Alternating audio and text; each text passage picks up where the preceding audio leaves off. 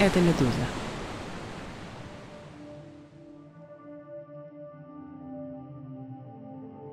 Атмосфера аэропортов э, меня, честно говоря, утомляет и ввергает какую-то сразу усталость и апатию.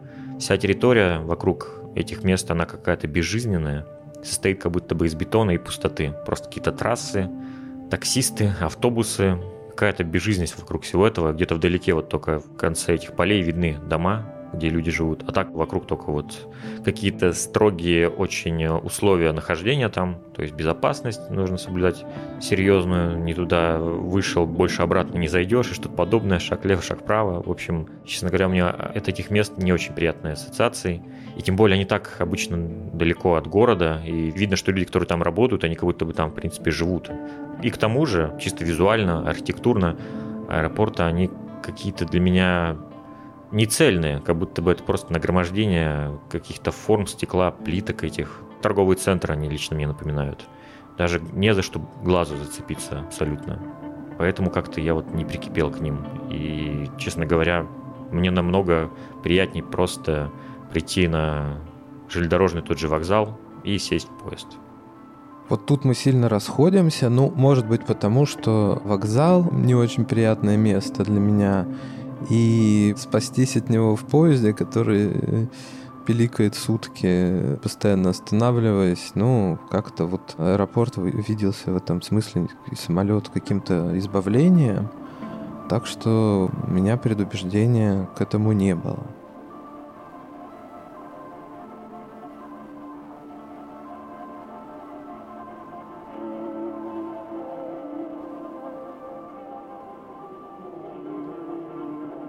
Здравствуйте, друзья! Это подкаст «Атлантида». С вами снова мы, его ведущие. Меня зовут Андрей Першин, я автор подкаста «Земля» и проекта оживших фотографий «Живое». И я, Андрей Перцев, политический обозреватель «Медузы».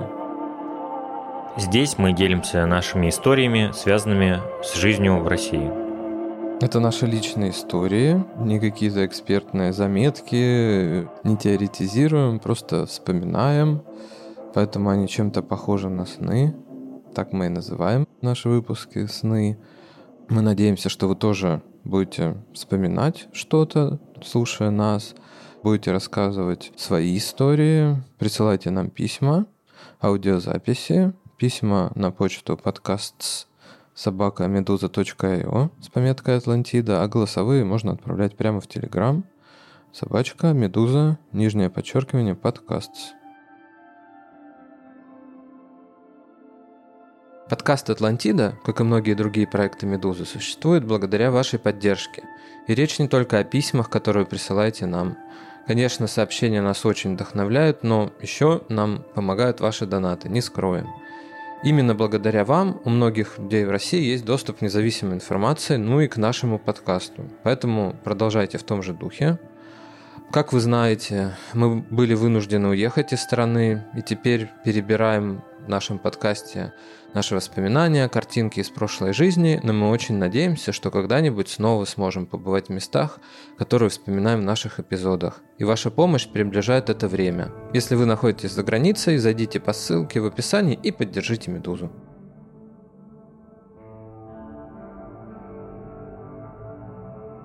В этом выпуске мы поговорим про аэропорты и самолеты.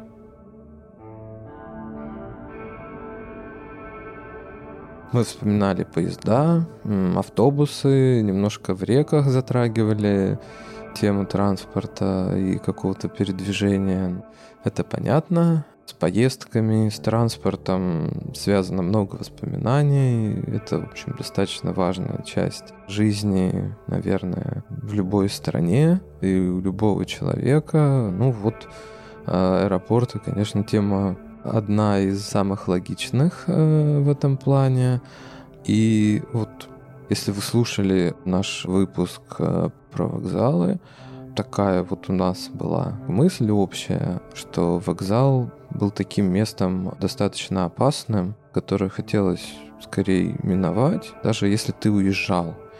А вот для меня лично назвать аэропорт местом, куда прям совсем не хочется ехать. Наверное, у меня не повернется язык, потому что по сравнению с вокзалом это ну, место более комфортное, что ли, а, в том числе и в смысле безопасности. Там чувства опасности как раз нет. Там достаточно спокойно сидеть, смотреть на взлетное поле, что-то прилетело, что-то улетело.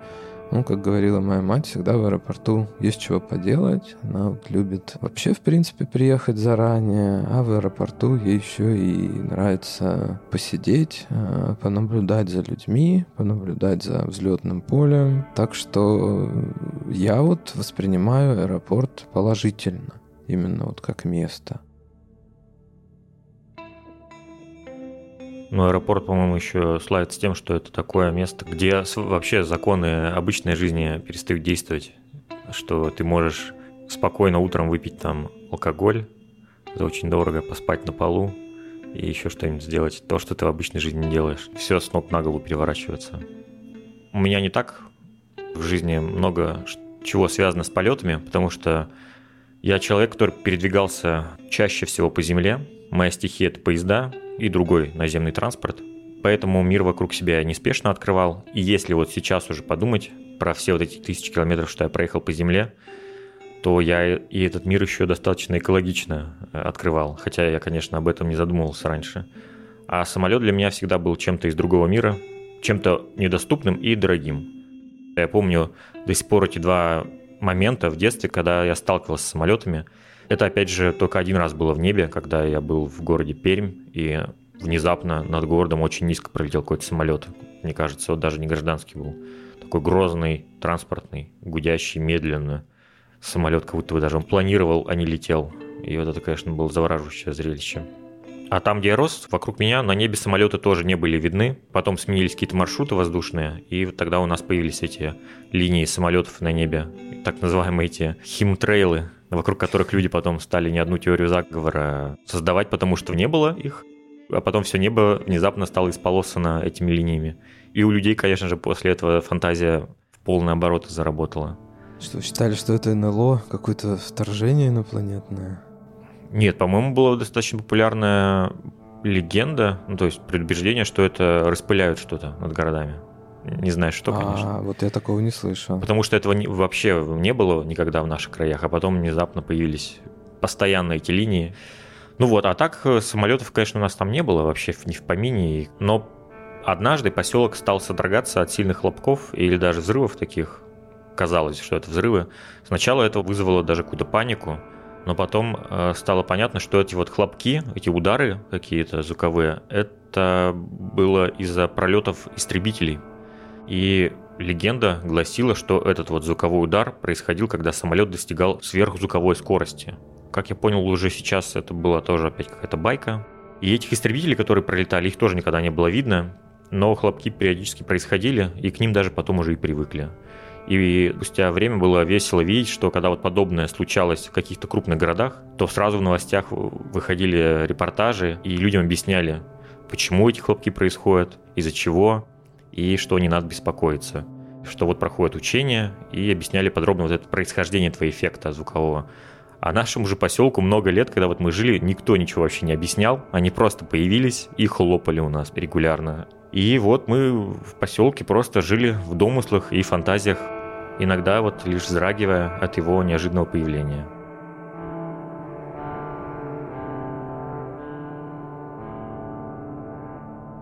Придется тоже вспомнить детство, так как семья была, в общем, разделена. Мы жили в Архангельске с родителями, бабушка с дедушкой жили в другом регионе. И мы часто летали на самолетах. Когда я был маленький, север, добираться долго. И в советское время, в общем, были какие-то субсидии на билеты. Часто билеты доставались практически бесплатно или бесплатно, их там возмещали по Архангельску даже какая-то гуляла байка. Мне кажется, это может в каждом городе более-менее отдаленном. Потому что что-то я похоже даже типа в Владивостоке слышал, что а, за какие-то копейки можно было купить билет и съездить в Москву, там погулять в рестораны, самолеты постоянно летали, как какой-то вот советский какой-то рай.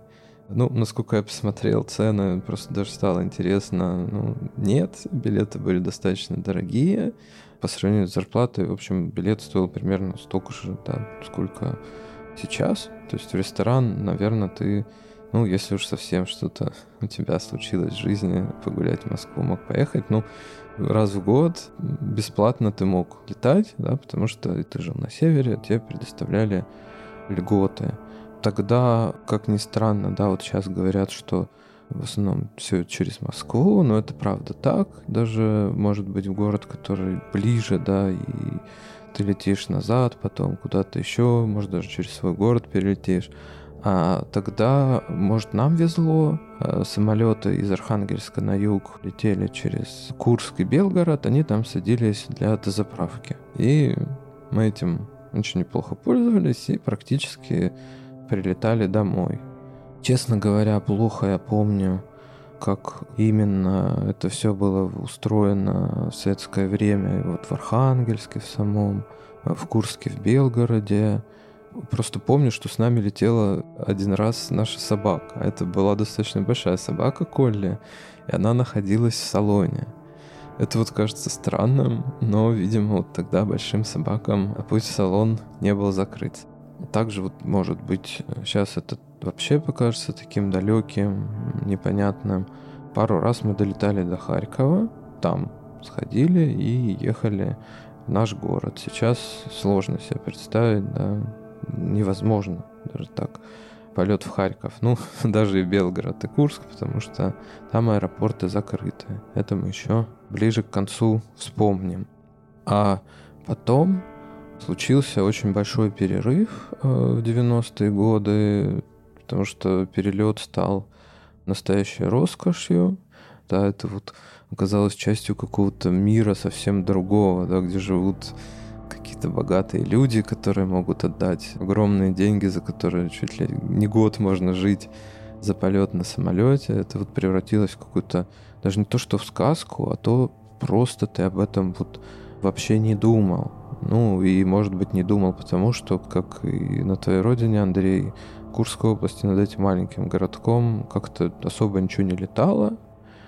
И даже когда я переехал в Архангельск в начале нулевых годов, в смысле э, доступности перелета почти ничего не изменилось. Но, с другой стороны, хотя бы сами самолеты я уже э, видел, да, потому что они заходили на посадку часто вот где набережная и так далее или взлетали прямо над вокзалом, откуда отходил наш теплоход на остров. Вот это уже было интересно, да, что же там за люди, да, как бы тоже может туда попасть.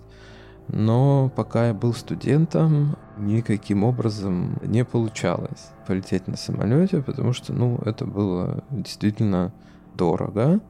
И наверное, после детства, вот такого огромного перерыва, наверное, в 20 лет, может, чуть больше, я первый раз полетел по работе. Значит, я работал в газете областной, полетел в город Наринмар. Это Ненецкий автономный округ, достаточно далеко. Такая политическая история, что это, с одной стороны, часть Архангельской области, с другой стороны, это отдельный регион, вот такая сложная как бы, законодательная история там всегда была какая-то вот такая, из-за этих сложных отношений с Архангельской областью политическая жизнь, ну вот какая-то была а, туда поездка. По сути, он летел на самолете, это был Ту-134, старый советский самолет, ну и было видно действительно, что в нем летят в основном люди, которые э, передвигаются тоже, как я, по работе. Люди в пиджаках, либо, может, э, как-то более вольно одетые, но которые по мобильнику, значит, разговаривают о работе и так далее. То есть вот это было, да, либо роскошью, либо вот рабочим средством передвижения. И я помню, что с одной стороны было интересно, да, как он вот поднимается в небо, что я вижу внизу, да, вот эту реку, эти кораблики, э, на которых кто-то там, наверное, мои знакомые переплывали через реку домой. С другой стороны, мне было очень страшно, что самолет упадет. Я помню, какой-то человек зачем-то предложил мне поменяться местом, я отказался, потому что испугался, что хотя бы, может, по месту, если самолет упадет, меня найдут, определят, да, что я сижу именно на этом месте.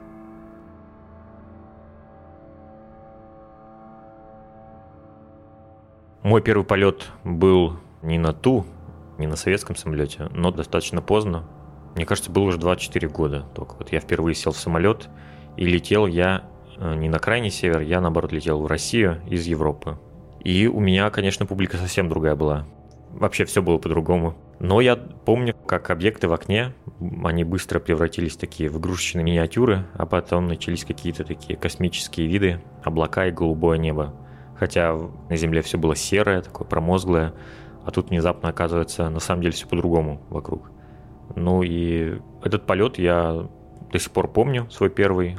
Но восторга я такого какого-то прям откровения не испытал. Скорее было очень сильное любопытство. И иногда вот из этих расслоившихся облаков виднелась Земля, и я ее сфотографировал этот вид космический. А когда уже приземлился, увидел, что у фото этого, которое я сделал, появился геотек, что это была Республика Беларусь, город Гиревяты. И наверху, вот, конечно, все он такое грандиозное, свободное, что даже не подозревая, что там внизу находится, что вот там какие-то города, какие там страны, и потом только уже по геотегу это узнаешь. А вот сверху оно какое-то все единое, и кажется, что небо оно одно для всех. Летишь свободно, без границ, и это было начало 2014 года, совсем другое время. Самолет был международный, это был Аэрофлот. Он был полон самых разных людей, иностранцев. И они летели все в Россию. Это сейчас, конечно, для меня это какая-то вот как картинка из какой-то прошлой эпохи, которую я, к счастью, немножко успел ухватить, хотя это был мой первый полет подобный. И спустя время, несмотря на отсутствие полетов, внутри начала появляться вот какая-то тревога к самолетам нерациональная, и я старался их просто избегать. И свое дело еще делали новостные сводки и кучу документальных фильмов про подробные разборы каких-либо авиапроисшествий. И вот таким странным образом, сидя на земле, я стал аэрофобом. Не летая на самолетах, я и стал их бояться. Хотя, кстати, в эти времена небо стало становиться намного доступнее. Просто самолеты каким-то странным образом начали становиться дешевле привычных видов транспорта многих. Это правда, и, возможно, вот на моей памяти это было даже раньше, чем начало десятых. Я бы даже сказал, что это было конец нулевых. Опять же, второй перелет я помню почему, потому что я впервые увидел импортный самолет. В Архангельске авиакомпания местная, она как-то стала частью Аэрофлота под названием Аэрофлот Норд. И они купили старые какие-то, ну как старые, наверное, десятилетние, может быть, какие-то самолеты, Боинг, э, то ли в Китае, то ли еще где-то. И, в общем, на фоне, конечно, Ту-134 это был, ну, наверное, какой-то прорыв. Об этом часто писали в газетах, по телевидению архангельскому рассказывали. Ну и вот по работе, опять же, мне надо было поехать в Москву как сейчас помню, это была, по-моему, последняя конференция РАО ЕС, там выступал Чубайс, что-то там рассказывал, каких успехов он добился и так далее. Вот. И весь полет я рассматривал. Интерьер самолета, как это устроено. То есть, как опять же, ты попал немножко даже не то, что в небо, там, в космос, а вот в какой-то другой мир, да, а немножко за границу, э, находясь в стране, потому что я попал за рубеж, наверное, в возрасте уже около 30 лет. Тогда я был помоложе, и э, обратно я возвращался уже другой авиакомпании, Ютейр. И вот там были как бы по-настоящему дешевые билеты. Это был советский самолет, Ту-154, но там было очень много еды, там вечером уже хотелось есть, да, для полуторачасового полета какой-то, по-моему, даже алкоголь был на этом рейсе. И вот в нем я увидел, потому что когда я э, летел в Москву, там были тоже в основном деловые какие-то люди в пиджаках. Э, Ютейром уже были вполне себе семьи с детьми, какие-то просто обычные люди, которые явно выбрали этот путь, потому что он был насколько я помню, дешевле поезда уже. С тех пор как-то вот эта доступная, наверное, авиация, ну, у меня в голове появилось, что в принципе, наверное, это не так уж дорого и страшно, и можно купить э, билет за свои деньги, тем более я уже работал. Потом да, этот э, способ передвижения стал, в общем, достаточно привычным. Потому что, ну, как-то хотелось иногда и к родителям приехать э, на выходные, и к друзьям. Конечно, с поездом, который идет почти сутки, это было ну, на выходные, даже на какие-то праздники. Это было, ну, невозможно, да, ты двое суток проводил просто в дороге, и когда появилась возможность э, летать самолетом, да, ну, у тебя и выхода особенно не было. Приходилось покупать даже, может, подороже, и в голове у меня появилось такое деление, что, например, может жителям каких-то регионов, которые вот более-менее близко к Москве, там даже тысяча километров, но у них нормально с железнодорожным сообщением, не как в Архангельск. Часть идет электровоз, часть тепловоз, пока их меняют, кланяется каждому уголку, что это в тысячу километров он едет сутки. А вот если поближе, ну, конечно, если ты ночь едешь, наверное, тебе самолет не сильно нужен. Вот если ты живешь уже в таком месте, куда поезд едет сутки или больше, ну, тебе уже часто деваться некуда, да, особенно если ты работаешь в Москве и хочется попасть э, на малую родину на самолете. Вот. И я стал в самолетах э, достаточно частым гостем. Ну вот ты как раз сейчас рассказал и про меня, то есть про ту часть населения, которая жила в, в ночи езды на поезде от Москвы. У меня, то есть, где-то 18-20 часов. И прямо из поселка. То есть это намного удобнее, чем добираться до городов, искать там аэропорт и еще делать какие-то пересадки. В общем, сама география предопределила мою жизнь и судьбу.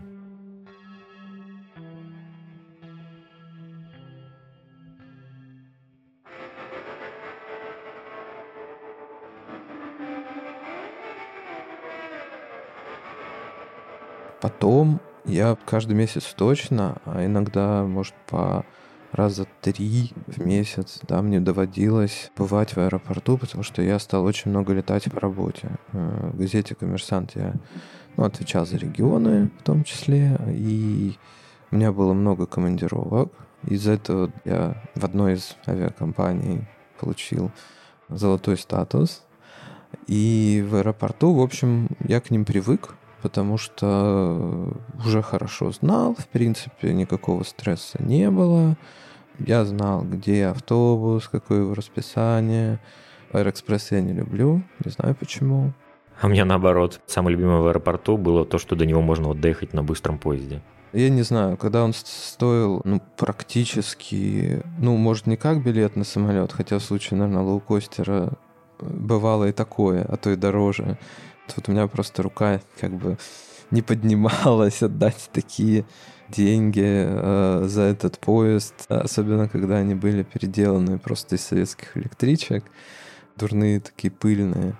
В общем, только в крайних случаях я это делал, ну, например, тоже по работе. Если могли мне купить на него билеты, то в одном из случаев этот Аэроэкспресс застрял в поле, и я чуть не опоздал на самолет, потому что он простоял там, наверное, час по непонятной причине около города Долгопрудный.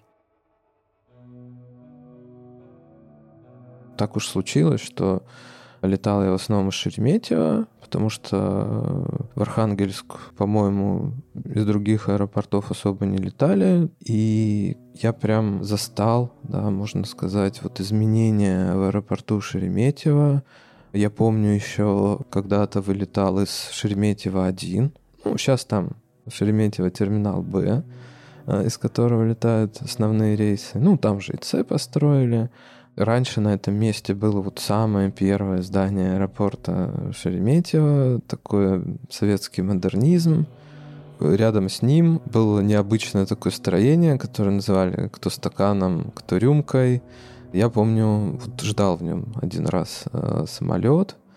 Потом, по-моему, тогда еще даже, может, в Шереметьево иногда встречались такая примета. Иногда сейчас в провинциальных аэропортах России даже такое есть автомобиль ЗИЛ, и к нему прицеплен такой, не знаю даже, как это сказать, салон, кузов, крытый для перевозки пассажиров. Вот, по-моему, тогда в Шереметьево еще был.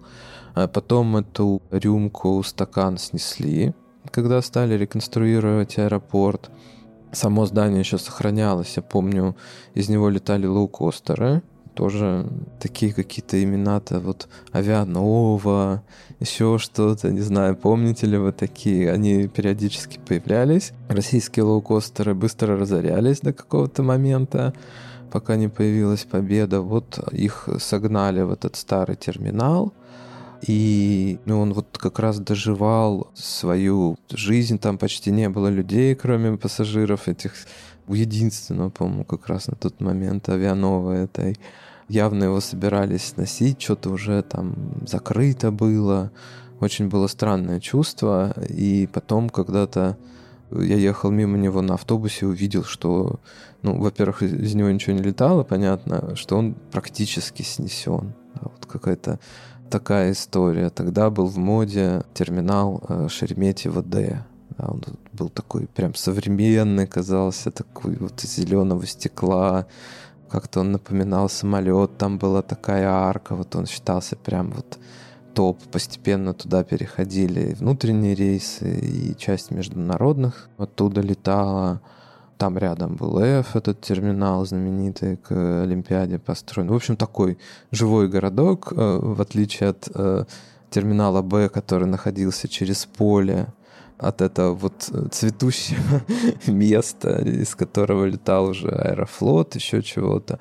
Ну, потом Аэрофлот начал дешеветь, даже борясь с авиановой. И, в общем, стал я летать из терминала D. А потом произошла обратная история.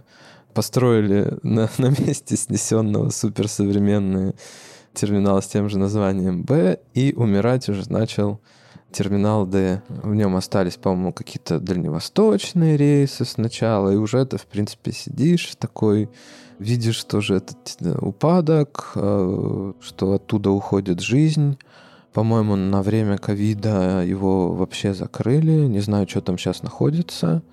По-моему, как-то туда лоукостеры тоже переводили. Ну, видимо, знак, да, как в тот снесенный переводили. Сейчас, если там лоукостеры, чего-то хорошего, наверное, ждать в судьбе этого терминала не приходится. Да, вот эта жизнь Шереметьева, получается, прошла прямо передо мной. Все я там знал, из этого золотого статуса у меня еще был бизнес-зал бесплатный всегда. И, в общем-то, приходил, сидел в кресле. Можно было даже пораньше прийти, хорошо поесть, даже выпить, особенно если летишь в ночь.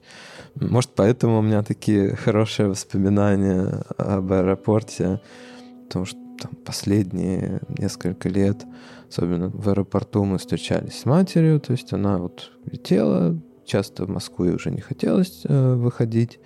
Был стыковочный рейс, бежали, встречались в аэропорту и летели до Белгорода, сидя вот в этом зале, смотря на поле. И в какой-то момент, конечно, был очень сильно виден контраст между Шереметьево и провинциальными аэропортами. Всегда в этом смысле, особенно вот когда я стал часто летать, меня удивлял аэропорт Белгорода – ну, Белгород относительно близко от Москвы, и там, ну, народ приучен ездить на поезде.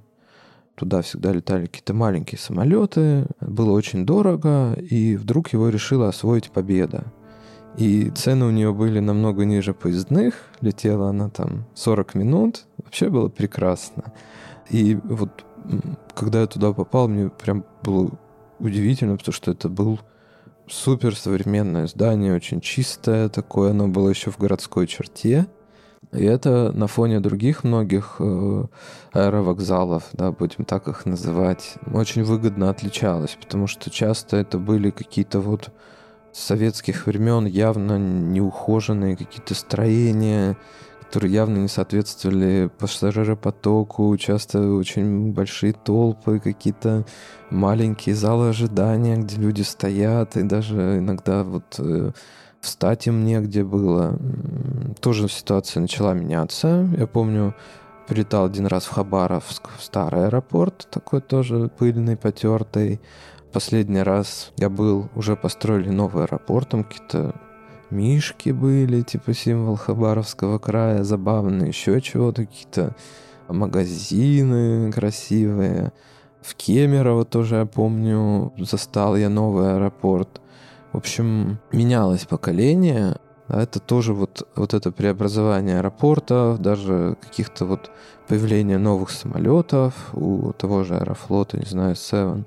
Это как-то да, внушало надежду, что меняется сама страна, что все это живет, э, идет к хорошему, к современному, и еще к чему-то такому, да, что вот э, жизнь становится лучше. Да. Ну, может быть, опять же, повторюсь, что у меня впечатления были скрашены вот этими особыми условиями нахождения в аэропорту, но, наверное, нет.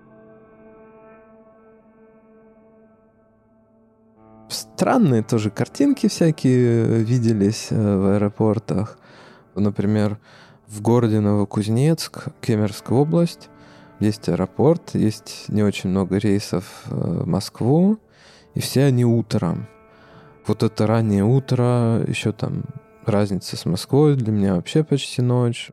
И меня очень удивило, что там сидят куча народу и пьет пиво буквально в 6-7 утра. Я думаю, блин, почему они пьют пиво? Что такое? Я посмотрел, пиво было очень дешевым. Но у меня как-то не появилось соблазна выпить пиво. Видимо, мужики не могли отказаться от этого. Я думаю, блин, почему? Ну, потому что рейсы утром, и, видимо, если пиво было дорогим, его никто бы не пил, поэтому они привлекали вот э, людей в буфет дешевым пивком. Вот такие странные немножко иногда были истории в аэропортах. Ну и негатива, наверное, у меня почему не так э, много, потому что для многих людей часто э, стресс в аэропорту происходит, когда вот люди летят чартером. Чартер часто задерживается, люди сидят на полу и так далее. Я чартерами, по сути, не летал. Один раз это было зимой, какой-то перелет в Италию, не сезон, не очень было много народу, все было вовремя, никакой перегрузки, видимо, как бы в этой авиакомпании не было. А так вот от друзей я часто слышал э, такую досаду, что очень долго просидели, потратили много времени, потом был перелет э, тяжелый и так далее. Ну вот про себя такого я не могу сказать.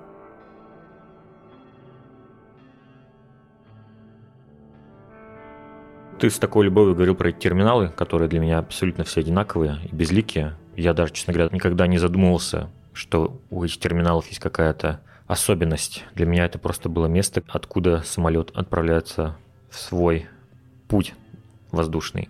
Но вот свой самый длинный перелет в жизни я как раз-таки совершил из Шереметьево в России на рейсе Москва-Владивосток. Я помню, я там сидел, ждал этого полета в терминале, его еще перенесли ровно по-моему, на час или на два, потому что в Владивостоке был визитом в это время лидер Северной Кореи. И, похоже, из-за этого перенесли вылет. Это был полет, в котором сложилось все воедино, и этот полет, я думаю, навсегда запомню. Потому что мне повезло самым главным, то, что ни за какие деньги не купишь, и никакой самолет тебе не предоставит. Это была идеальная, ясная погода. И из-за этого меня ждала Лучшая экскурсия по России, по ее географии. А маршрут самолета пролегал именно над теми краями, которые я хорошо знал и часто видел их из окна поезда. То есть я вот сам превратился вот в эту точку на небе с этим химтрейлом, который мы за собой несли. И я вот летел над всеми этими краями и видел все это уже совсем другого ракурса. Ну и это, конечно же, меня ввергло в какой-то детский восторг, и я просто не отлипал от окна. У меня был фотоаппарат, и я все снимал, все, что видел, каждую деталь вглядывался. Когда что-то узнавал, все под нос э, радостно что-то бормотал, потому что не с кем было как бы особо поделиться. Но я узнавал эти рисунки городов, смотрел на линию Волги и по ней уже понимал, какой город мы пролетаем. И видел Кострому, Ярославль, Э, видел вот этот бесконечный лес северный, который видишь из окна поезда. Кажется, что он вот э, действительно бесконечный, и до бесконечности он простирается, но как раз-таки самолет ты видишь, что на самом деле этот лес в глубине, он с такими проплешинами и очень сильно вырублен. И увидел с неба я четкую границу Европы и Азии в виде Уральского хребта, который был в снегах. А потом уже, когда вот эти начались э, бесконечные болота в Сибири, там наступила ночь, то есть мы поймали ночь, потом опять поймали день. Мы получается, как в машине времени. Мы день быстро проскочили и следующий прыгнули. А в это время темноты я видел, что вот над этими сибирскими просторами просто как будто бы как звезды, такие огоньки горят, и между ними такие линии, словно как, как микросхемы. То есть это были не города, а, похоже, какие-то станции добычи чего-то. И вот этими вот точками и огнями было усеяно вот все просторы сибирские. То есть посреди абсолютной тьмы какие-то редкие точки, которые даже, кстати, некоторые как будто бы они полыхали. То есть я просто задумался, какое же там должно быть пламя, если его даже видно с самолета. И только вот именно над моим родным краем, над которым я летел, там были облака. И его вот я с неба не увидел. Возможно, в этом был какой-то смысл. Как говорится, пусть останется тайна в этом, что я вот не увидел свой родной край с неба. И для меня он в итоге до сих пор остается таким большим, а не таким маленьким, как с окна самолета.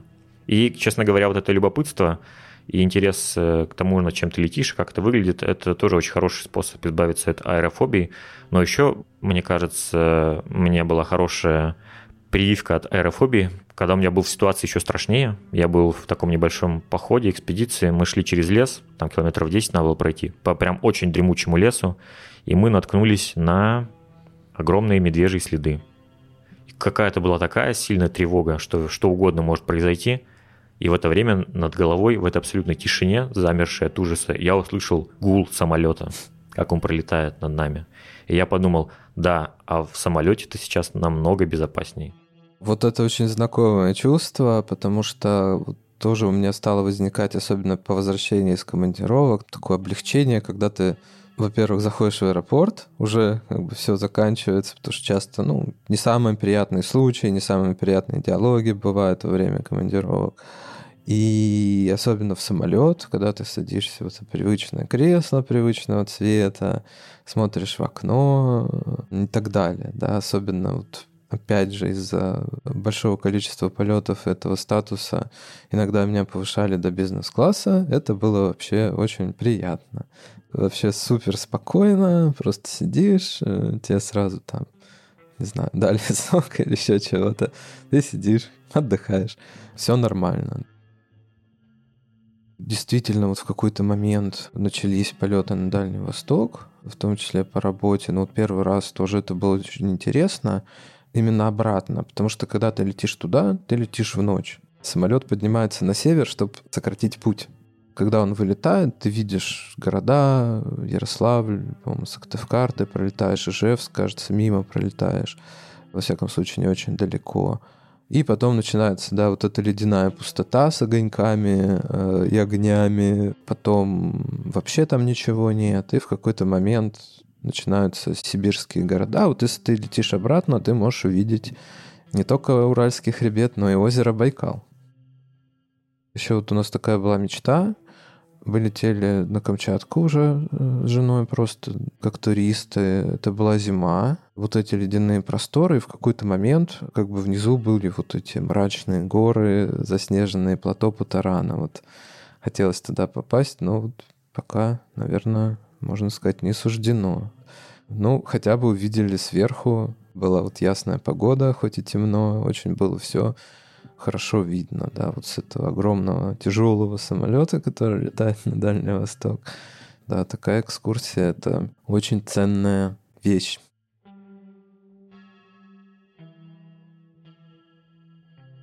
Мне всегда хочется закончить на оптимистичной ноте, но не сейчас. Э, почему-то хочется под конец поделиться, может быть, немножко тоскливыми, грустными воспоминаниями об аэропортах, э, вот из которых уходит жизнь. Да, про один я немножко рассказал, это Шереметьево Б, который с барского плеча отдали под только-только появляющиеся лоукостеры. Наверное, вы, многие из вас помните такой сериал «Лангольеры», когда произошло некое событие, и несколько человек оказались в самолете, э, в котором пропали пассажиры. Им удалось посадить самолет в каком-то аэропорту, и они обнаружили, что на земле никого нет, и они сидели в этом аэропорту пустом. и какие там, в общем, оказались существа, э, которые потом это все съели, это все пространство, но люди благополучно бежали на том же самолете и приземлились уже на нормальной земле. И, э, в общем, эту атмосферу я поймал. Иногда хочется же, да, поймать что-то такое из страшного сериала, из страшного фильма. Вот эту атмосферу я поймал в аэропорту Внуково. Я был достаточно тоже частым его гостем, потому что туда летала Победа. Я вот летал Победой к бабушке в Белгород. И надо сказать, что во Внуково был построен новый терминал, который был, кстати, тогда новее, чем Шереметьево ДЭ. То есть там было тоже приятно находиться. Он был прям современный такой, красивый. И рядом было старое здание аэропорта, в котором уже ничего, как бы, его явно собирались сносить. Оно не было, правда, огорожено никакими заборами, лесами, просто вот стояло. Стекла были пыльные такие вот, эм, ну, стоит и стоит. А вот в 2014 году, после Крыма, э, начала войны в Донбассе, в этом терминале стали высаживать наши рейсы из Белгорода. Видимо, из опасения, что значит, какие-то люди что-то провезут на самолете. Там поставили досмотр, там был досмотр на выходе. И вот ты мало того, что перед входом в самолет проходил досмотр, ты еще и с выхода проходил. Ну, я там посмотрел табло, почему, видимо, его не обносили лесами, не прям готовились к сносу, потому что там высаживали пассажиров рейсов Кавказа, их тоже досматривали, видимо, как раз вот антитеррористическую угрозу или что-то такое. Но в остальном этот терминал был полностью пустой. Из него ничего не улетало, да, только прилетали вот очень ограниченное количество рейсов Победы, и там были магазины, в которых э, с 90-х годов какие-то остались вывески, кафе. Это ничего не было снесено, это было все пусто, запыленные стекла, можно было побродить по этому пустому аэропорту, да, поймать вот эту грусть из этого сериала. Никто тебе не препятствовал, пожалуйста, ходи, да, смотри на вот этот э, осколок эпохи, да, которая давно ушла в прошлое, без людей, ты как бы один в нее попал, в, в это место. А, немножко было жутковато. По-моему, в какой-то момент я там встретил даже кошку. Может, охранники ее привечали. Вносила жизнь вот в эту пустынную атмосферу давно забытых э, и пустых магазинов, кафе, касс, э, которые закрыты и так далее. Уже с начала пандемии появилось такое чувство, будто бы мир стал не таким доступным вокруг. Уже появились какие-то, как сказать, явления, которые начали как будто бы разделять людей, страны по каким-то категориям, принципам. А мне кажется, аэропорты современные в России и даже самолеты, они одни из первых, кто ощутил последствия войны – и я думаю, что в будущем они еще сильнее будут ощущать последствия всего этого. И самое главное чувство, которое у меня сейчас э, возникло, то, что даже на небе появились границы. В ковид один раз, э, когда прям совсем было все плохо, я тоже ездил в командировку, я столкнулся с пустым аэропортом Шереметьево, откуда почти ничего не летало, с почти пустым самолетом. Это было очень странно правда, это вот как бы казалось каким-то вот новым миром, да, что это такое происходит, неужели так будет всегда, такой был страх. Сейчас, я так понимаю, аэропорты российские, видимо, живут нормально, люди летают по России, летают в Турцию, но вот этот аэропорт Белгорода, в который я перелетал к бабушке, кстати, я должен был лететь, э, по-моему, то ли 8 марта 2022 года. Ну, как-то так, на пятилетие годовщины смерти деда. Да, вот я не смог попасть. Ну, и этот билет пропал, и я помню, постоянно мне Аэрофлот напоминал, что есть этот билет, и этот рейс отменен, вы можете купить новый билет какой-то за эти деньги, что-то еще, у вас есть ваучер, но мне он, к сожалению, не понадобился. А аэропорт Белгорода уже скоро будет как два года. Суперсовременный, такой приветливый, стоит закрытый.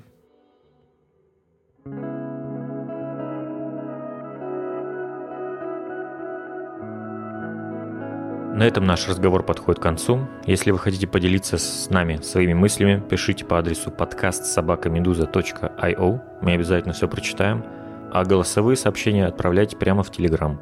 Собака, Медуза, нижнее подчеркивание, подкаст.